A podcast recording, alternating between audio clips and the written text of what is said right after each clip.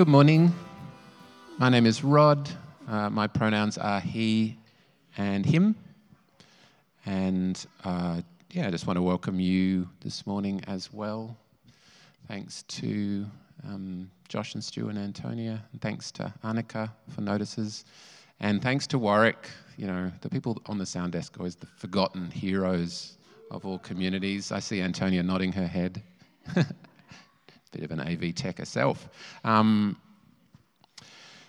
uh, also, as Annika said, it's NAIDOC week this week, the last day of NAIDOC week, so I just want to acknowledge that as well. And we will finish with a, a blessing from Brooke Prentis. We are uh, in the middle of a series within a series. We are looking at a, a long series on the way of Jesus as a wisdom tradition. And within that series, we're doing a, a mini break series on, well, we started looking at the Beatitudes, which is the beginning of the Sermon on the Mount, uh, Jesus' first sermon.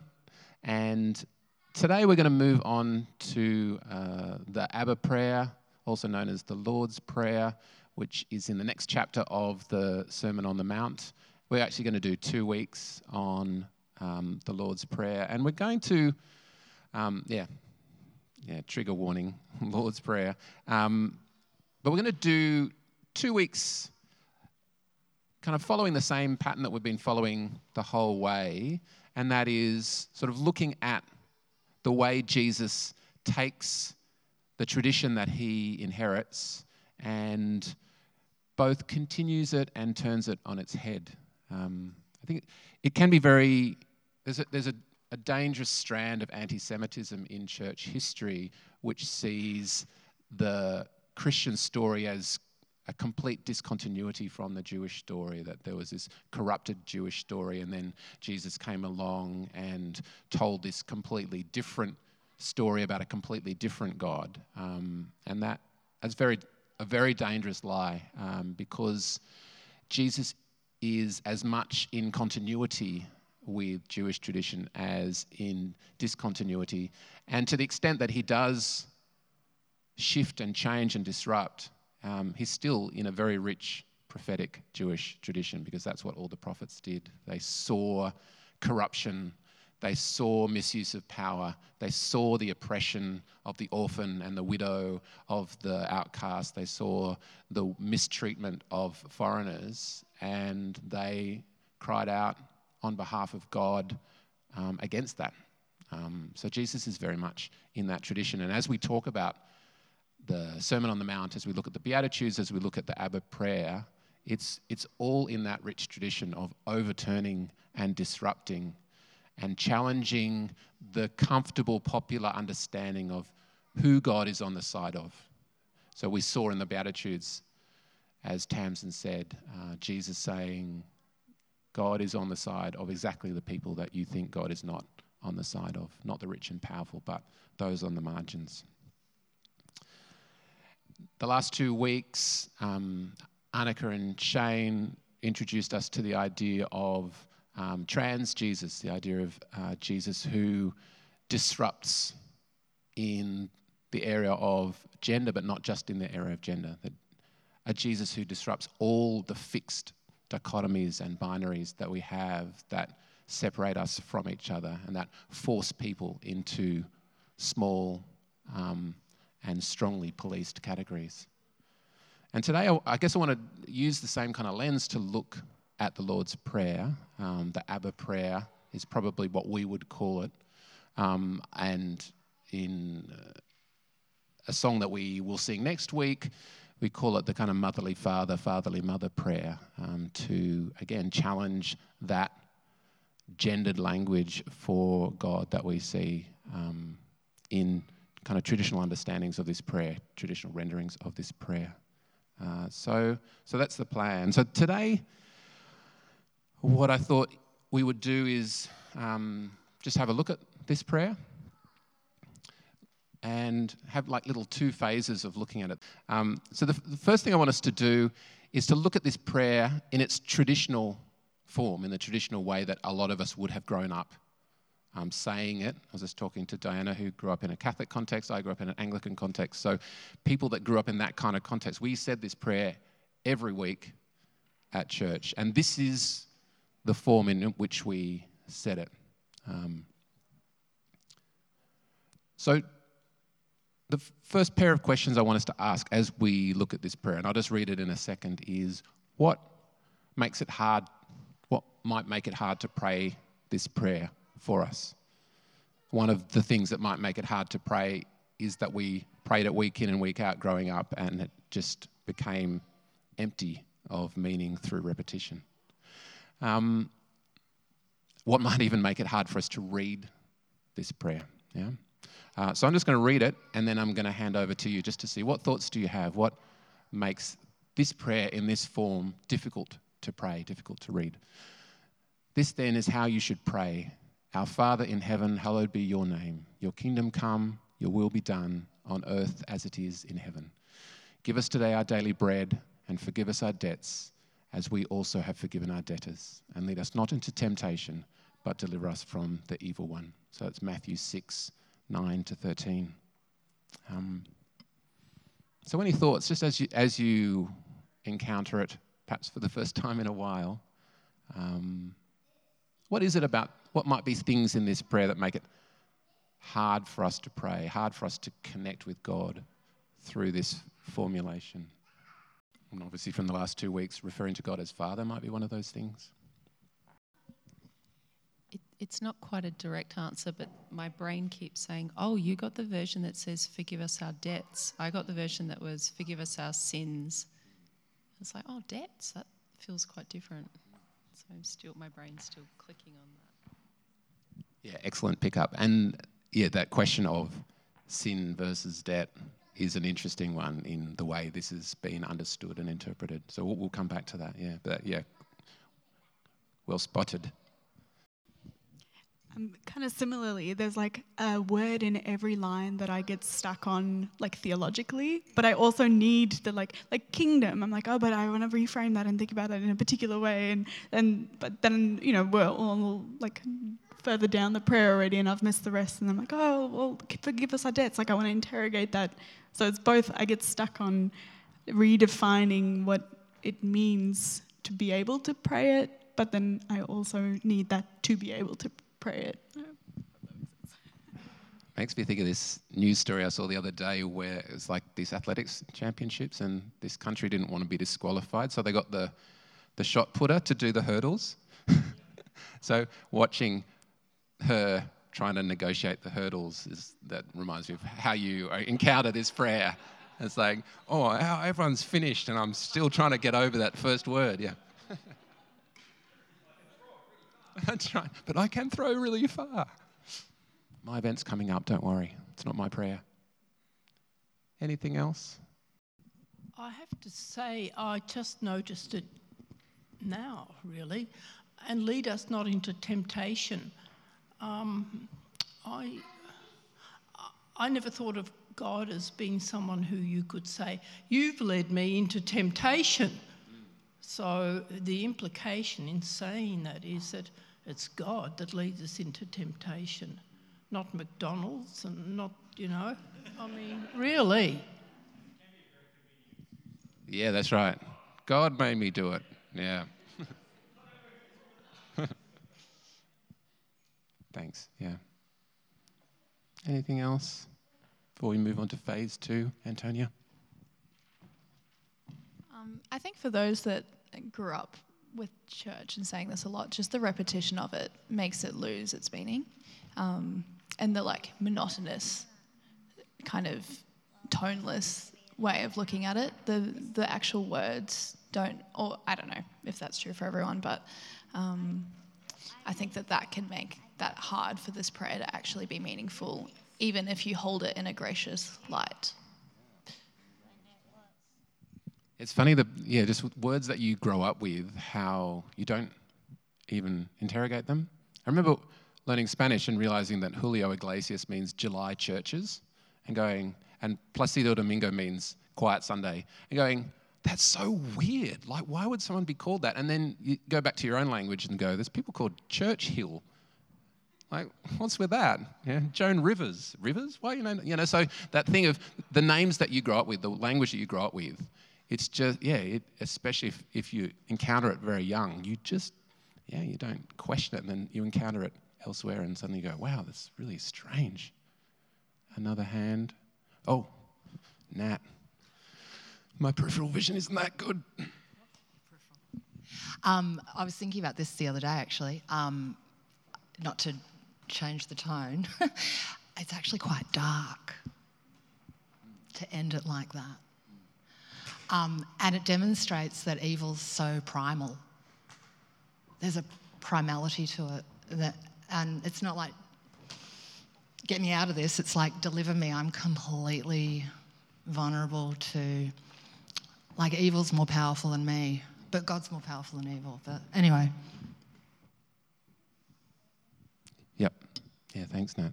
And it is, yeah, it's, yeah, the, the again, taking it out of any kind of context, this word becomes, these words become formulaic, and then, then you look at them again and you go, wow, that is, yeah, that's really heavy language, yeah. Yeah. Mm. Oh, you had something, Matt? No? Just scratching, cool. Um,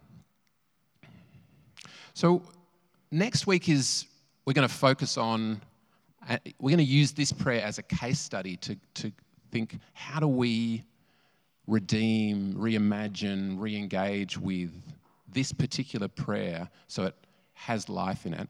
Um, for today, I just want to um, just get us to start that process, start thinking about it. Um, and we'll do some activities and practices next week to, yeah, to literally put this into practice. But um, yeah, I was just interested before we do that together whether you as individuals have had any experience of redeeming this prayer in some way or encountering it in a different way, um, bringing new life to it, making it something that, and how might we together make it something that we can pray together? Um, I'm happy for these just to be seeds that are planted that we can look at next week. But I'm also interested to see if anyone has any initial thoughts.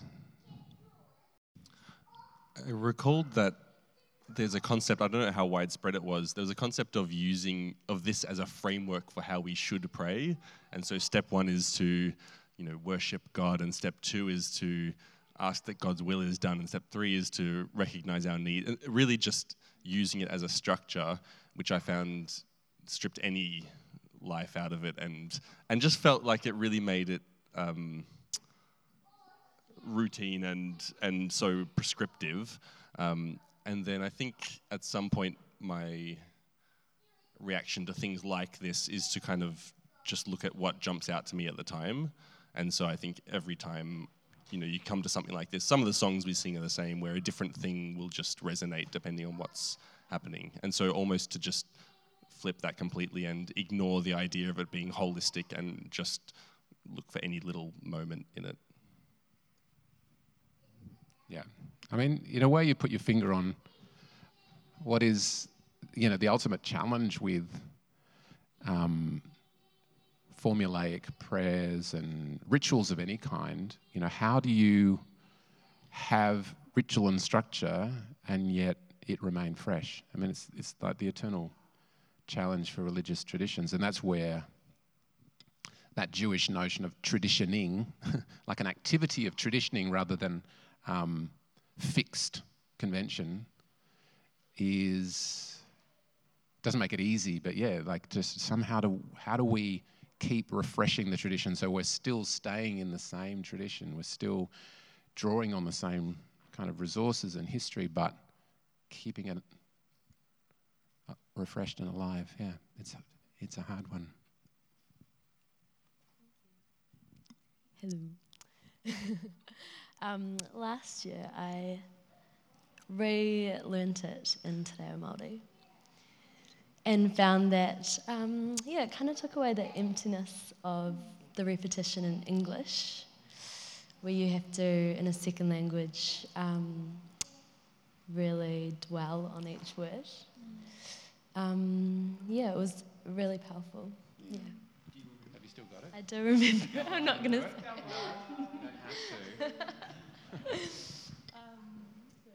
Ne- Maybe next time.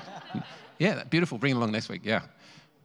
Um, yeah, I, I've done that. I've done that too, and it, there's something really wonderful about um, yeah learning things in a different language if you've got another one, or um, yeah. Oh, perfect follow on from that. I was going to say sometimes reading like those the words in that translation are pretty old fashioned, and I find that hard. And to bring new life to it, I think it's nice to read a different translation, a modern one, because sometimes that makes it hits home a bit more. Whereas we're reading this really old. Who speaks? Who says "Hallowed be your name" and all those kind of old language words that we don't use. It's not as yeah real. It hits home a bit more when you have a different language for it. Yeah, it reminds me that I, I thought God's name was Harold for a long time because, because of this. Um,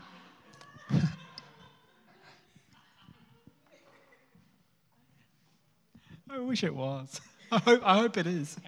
Harold. Uh, I, I always find it helpful just to think about the original listeners of this stuff, um, of the Lord's Prayer, and just especially things like "Give us today our daily bread" for people who were like subsistence farmers being overtaxed, and thinking about what it might feel like to be dependent, like the sense of um, their history feeling like God has provided for them, but now they're yet again in a really precarious place, and what it might be like to pray that when you are talking about actual daily bread. Like, yeah, I think that in some ways that's helped me kind of re engage with it. Yeah. I'm not here ne- next week. So. um, there's some English swear words, but they're actually not swear words in Te Reo Māori. So, disclaimer. Um, e tō mātou mātua i te rangi, kia tapu tō ingoa, kia taimai tō rangatiratanga, kia mea tia tō e pai ai ki runga i te whenua kia re te anō ki tō te rangi. Ho mai kia mātou ai nei e taroma mātou mō tēnei rā. Murua o mātou hara me mātou hoki e muru nei. I o te hunga e hara ana kia mātou. Oua hoki mātou e kawea kia whakawaia. Engari, whakaorangia mātou e te kino. Nō hoki, te rangatiratanga, te kaha me te kororia ake ake, ake amine. Beautiful, thank you. And the powerful connection between those two things is how transformative it is, transformative it is to not see it as a prayer of the colonizer, but a prayer of the colonized. Yeah. Was there someone over here that had their hand? Uh, oh, yeah.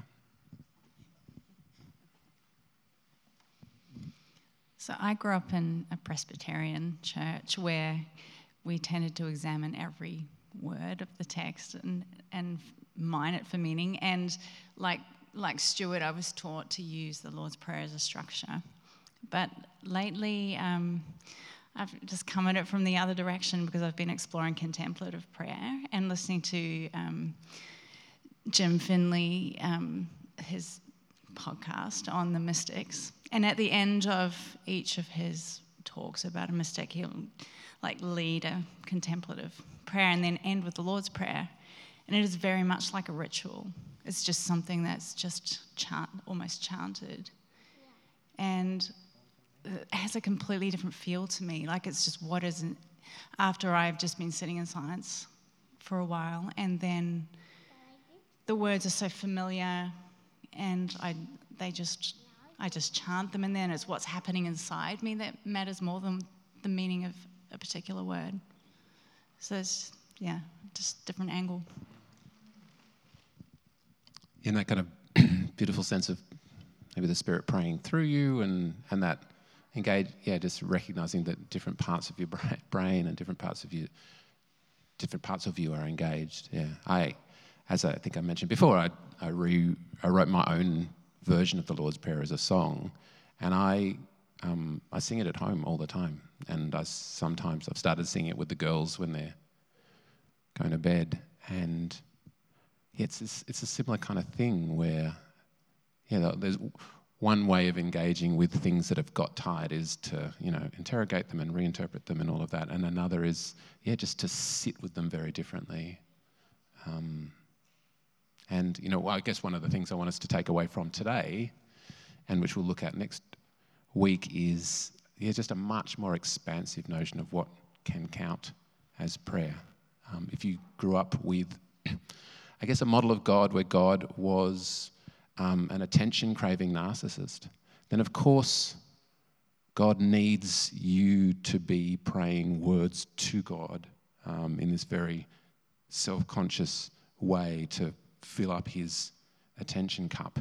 Um, but if your vision of God is very different, if your vision of God is a midwife, if your vision of God is, um, I mean, the, the, theologian Catherine Keller talks about uh, the idea of a God that cares much more about the way you engage with others and with the earth than whether you're thinking about God. Uh, something so liberating about suddenly going, God, prayer is not to meet some craving of God's, but prayer is about encounter and it can look very different and it doesn't necessarily even need to be something where you're thinking about God. Um, so that, yeah, that is one way that our sense of what prayer is expanding can be quite liberating and releasing um, and take away the anxiety and the shame um, and the guilt that so often characterizes our wrestling with prayer, especially if we've grown up doing it a lot um, out of a sense of responsibility and then we've let go of it, and there's part of us that feels like we need to get, we need to get back to it, need to get back to prayer, need to get back to prayer, um, and re- releasing ourselves from that sense of guilt and obligation, and recognizing that we can be kind to ourselves, and that God is kind, and that God's desire is not for us to feel those negative emotions around prayer.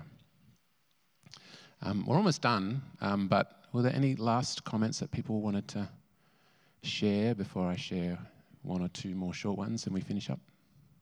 Josh?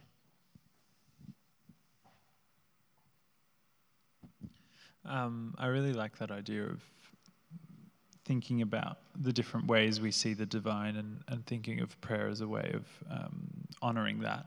And uh, the line that has always clicked for me more than others is the give us today our daily bread. And for me, my understanding of God and the divine is like through and in all things. And I think food and the sharing of food is such a beautiful way that I feel and see that.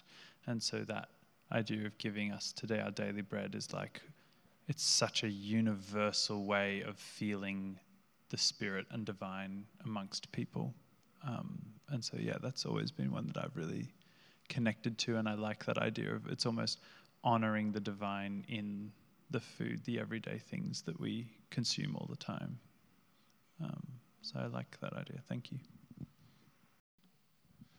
So just just before we move to communion, um, I wrote things down as five dot points. So I guess I should read them. Um, yeah. So as I said, I think, uh, and we'll we'll look at this more t- next week, but. To re engage with prayer, to re engage with this prayer, um, guilt, and you know, strength of will are not the answer. It has to be forms of imagination, uh, new new forms of habit. Um, so just five quick things. Uh, I think one thing that's really important to to transform our experience of prayer is what we've been doing through this series, and that is trying to introduce new metaphors for God, new images of God. Um, yeah, the the one I came across this week was um, God as midwife. I thought that was a really beautiful and generative one. Because there's something about um, parental images of God, beautiful as they are, that um, can create a very strong orientation to God, like looking to God all the time, versus the idea of a God as midwife who's trying to um, birth things in every moment around us and isn't necessarily the star of the show, um, but is all about facilitating new life. Um, and again, as we will explore next week, none of these trump any of the others. It's not about, um, oh, we found the right one. As we talked about this with trans Jesus, it's not like um, a non binary God, all right, we, we don't need any more metaphors. We've worked it out. Um, it's all about this um, community of metaphors that together are um, the, I was going to say Rabbi Lawrence Krauss, but he's one of the new atheists, so it can't be Lawrence Krauss. Um, but uh, yeah, Rabbi talked about scripture as a, as a jewel with many facets, and I think um, God is a, jewel with many facets. Um, so the second thing is, as we've said, just a, a new vision of what prayer is. So many of us grew up with it as as we've talked about before, like some kind of individualistic vending machine, um, rather than conspiring with God to bring in a commonwealth of justice and love, um, where, as Shane said, everyone has enough to eat and no one is trapped in debts that they can never repay. That's why I think the word debt is just so much more generative than the word sin, uh, because for us, in our culture, sin makes us focus on our own individual shame, whereas debt makes us look at systems of injustice, which I think is what Jesus had much more in mind. Um, number three, just yeah, new practices of prayer, and we'll, we'll explore some of them next week. Uh, and cultivating these practices as regular habits, not driven by fear or guilt, but just by uh, a sense of trust that they will bear fruit in our lives if we're able to um, maintain them. Just like any form of, of exercise, um, they can be hard to cultivate and it takes time for them to bear fruit. And again, as long as they're not driven by some kind of guilty, self punishing mindset, uh, habits can be beautifully generative of new life, but they have to be held carefully. And I guess that's where, if we cultivate habits collectively, it's much more likely to be healthy. Um, and it may well be that you're in a place in your life where you go, I, I do not have the bandwidth to be cultivating habits of prayer right now. All I really have the bandwidth to do is to come along on the occasional Sunday and maybe participate in communion as my current habit of prayer, and that's okay. It's about being very gentle with yourself and with each other, and recognizing that we're all in different places with this. Um, and yeah, just being kind. Uh, wow, my phone goes off way too quickly. Um, last thing, and we've already talked about this, so just very briefly, expanding our sense of what prayer is. Um, again, as I said, if if God is not an attention craving deity, um, but a midwife of new life, then yeah, prayer can look like all sorts of things, and God's name doesn't necessarily need to be part of an act of prayer. Um, so, as I say, it's all a way of setting us up for next week, um, trying to dig into different options for the way that we might um, think of this prayer, uh, the way we might do it all the time, recognizing that this is just a model for a very expansive sense of what prayer might look like and what place it might occupy in our lives. Um, and I think, yeah, it's, it's funny, I, I, recognize in myself that so often when I'm speaking, I kind of cultivate this quite serious um, persona um, with my little deep soporific voice. And in my real life, I'm actually quite a playful and ridiculous person. And yeah, so I just want to advocate for playfulness when it comes to prayer uh, as well. If God is who I believe God to be, then um, God just wants us to cultivate a sense of, of connection and life, um, however that works for us. And if we are to learn anything from children, um, play is often the best and easiest and most enjoyable way to form connection. So it's just a little advertisement for play in your prayer practice. Um, let's have communion. Yeah, and let's just celebrate the beauty of practices like this that can allow us without having to put in, you know, massive effort in terms of individual discipline. They can allow us just to participate together in a repeated practice of lifting our gaze from the everyday, of encountering a depth dimension to in a world which tends to flatten things out, um, and to, I guess, as as Josh was saying, to to recognise that it's often in the very simple things of bread and wine and eating together and showing hospitality that we encounter um, God. Let's pray. Loving God, motherly Father, fatherly mother, holy midwife, we recognize that for some here, it is next to impossible to, to talk to you, next to impossible to imagine re engaging with prayer.